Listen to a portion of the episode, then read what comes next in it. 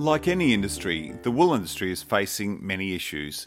Markets recovering from the pandemic, early stage processing reliance on China, the availability of shearers and wool handlers are just to name a few. However, these issues come with opportunities. Welcome to The Yarn. It's a podcast for the Australian wool industry. I'm Marius Cumming. So recently, the AWI board held a webinar for wool growers and the greater industry to ask questions of those who direct the industry's research, development, and marketing body. One of the early questions was about the state of various markets and the demand for wool products globally.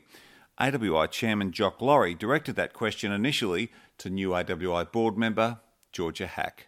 And I think there's uh, sort of three factors that do um, place wool in in a good position um, despite. I guess inflation and, and, the economic challenges, and one is the luxury section. The, the luxury sector um, is continuing to see significant growth, and this is a global um, a sort of a global phenomenon. Um, we're seeing it in Australia and we're seeing it more broadly that um, the luxury brands and their use um, uh, and their growth and, and also their use of wool is, is sort of growing. So I don't think that's going to slow down anytime soon. The next factor is really around the eco conscious consumer. So we know that the, the consumer, particularly the millennial and the younger the Gen Z um, is definitely buying uh, in a different way uh, to to to um, you know to, to some of the older consumers and that really is their perception of value. Value being defined by quality and, and value being defined by longevity. So with those two key factors i do think that there's you know a, a good indicator for growth and the last piece is probably just in regards to the innovation of the fibre, particularly in the sportswear sector um, and some of those other areas. Um, I think we're seeing continued growth, um, particularly in those new areas. Um, and what's been really interesting for me as I learn more um, is just the innovation of the fibre. And I think it's just a, a, a lesson that we have to really continue to innovate with the fibre and, and I think find new markets for growth. I know in the last board meeting we discussed interiors uh, as an opportunity, and I know there's there's further um, further opportunities there. So um, whilst we don't have a crystal ball, I think those three factors are putting us in in a good position for for growth going forward. Very good. Just on on that, Kevin, if I could, that's thanks, Georgia, for that. Just wouldn't mind going to Noel for a minute, who works at the absolute fine end, whether he's got any views on that, and then just get a, a bit of a grab from Don, who's as a broker, obviously has a, a lot of those bread and butter wools uh, sitting there, and, and what they see in those two market segments. Uh, thank, thanks, Don. Good evening, everyone. Um, we operate in the in the uh, in the high end, I guess, of, of the, the fashion world um, because we produce ultra fine and the finer end of super fine wool. What, what we've found, um, even during COVID, is increased demand.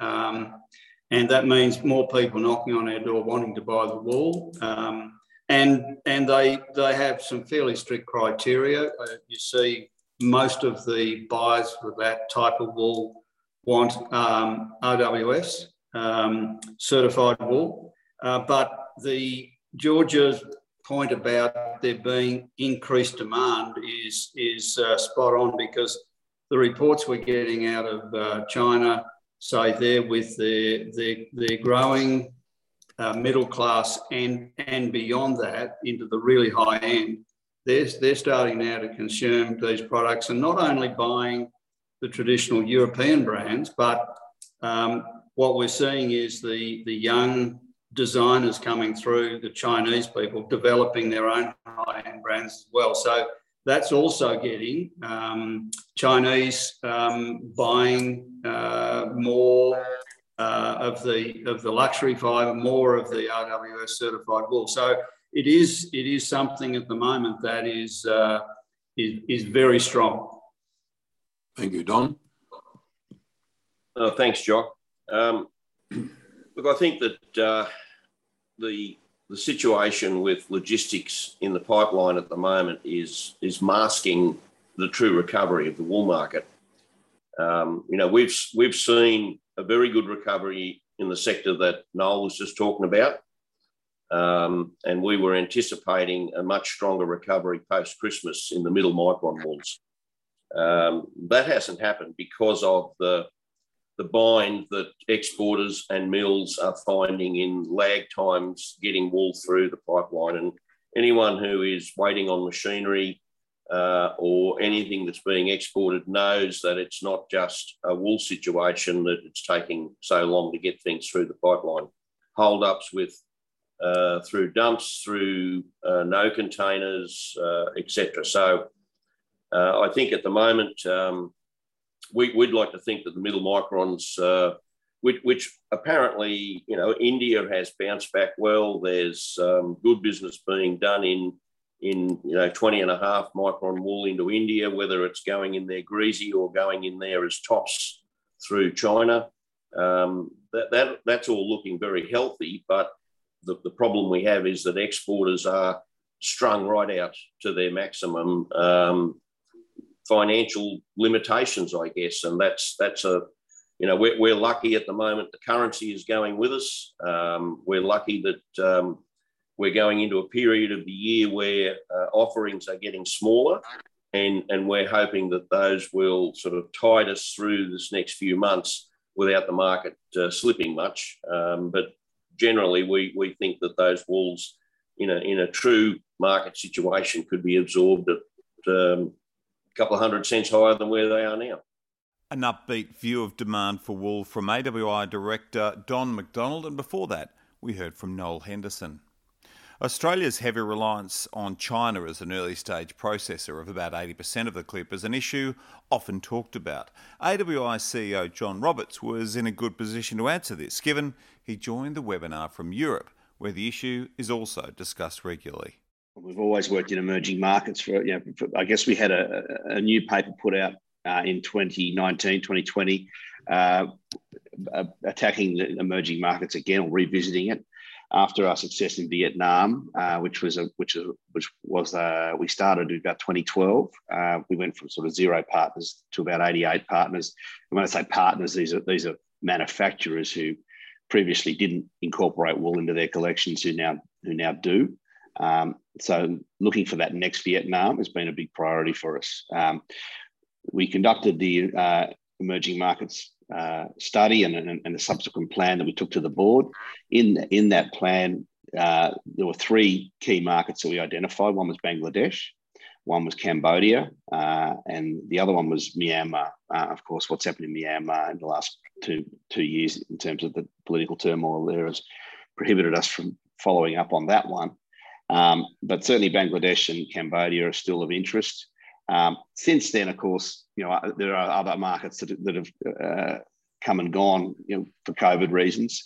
Indonesia is still of interest to us, um, but also existing markets that we think have growth. So, I mean, India, for example, is is um, we're now seeing a lot of a lot of wool tops actually being produced in India, but then being re-exported, which was previously not so much the case. It was very much for their own consumption. So there are a number of markets that are starting to leverage off the, the increased uh, costs in China, uh, which is not as cheap as it used to be, and looking at looking at other other places. But now COVID's um, the COVID restrictions are easing up. We're we're already planning trips to to Bangladesh and to Cambodia and Thailand for that matter. Very very large processor there we're working with.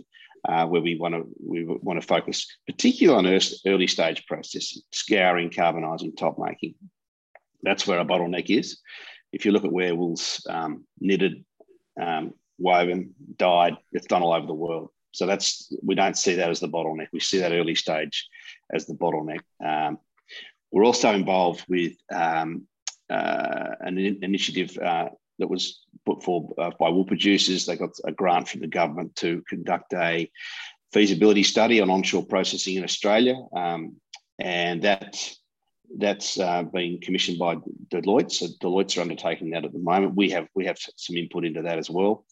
Um, so we're really looking at whether there's there's any justification or whether the numbers stack up to actually bring some processing back to Australia. I, I was previously involved in a number of mills in Australia, so it's, it's something that's dear to my heart. I'd love to see it here. Um, so hopefully we can get some clarity there as well. So look, there's a number of things happening. I, I will also say uh, I've had a couple of discussions here in Europe um, in Paris last week uh, with some some pretty significant processors, global processors, uh, who are also looking at, at, at, diversifying where they source early stage wool tops from, and whether they might even look at increasing consumption out of, out of some of the European plants that are here, or even looking at their, their own factories and where they might domicile those in the future. So there's there's a lot of ha- there's a lot happening in that space, um, and yeah, we're watching it very closely. AWI CEO John Roberts there. So before wool heads anywhere for processing, it has to be shorn and prepared for sale. And this has been an issue discussed regularly around Australia. AWI Chairman Jock Laurie. Uh, look, I think it's always going to be very difficult with limited shearers. So what we have to do is build those numbers of shearers up.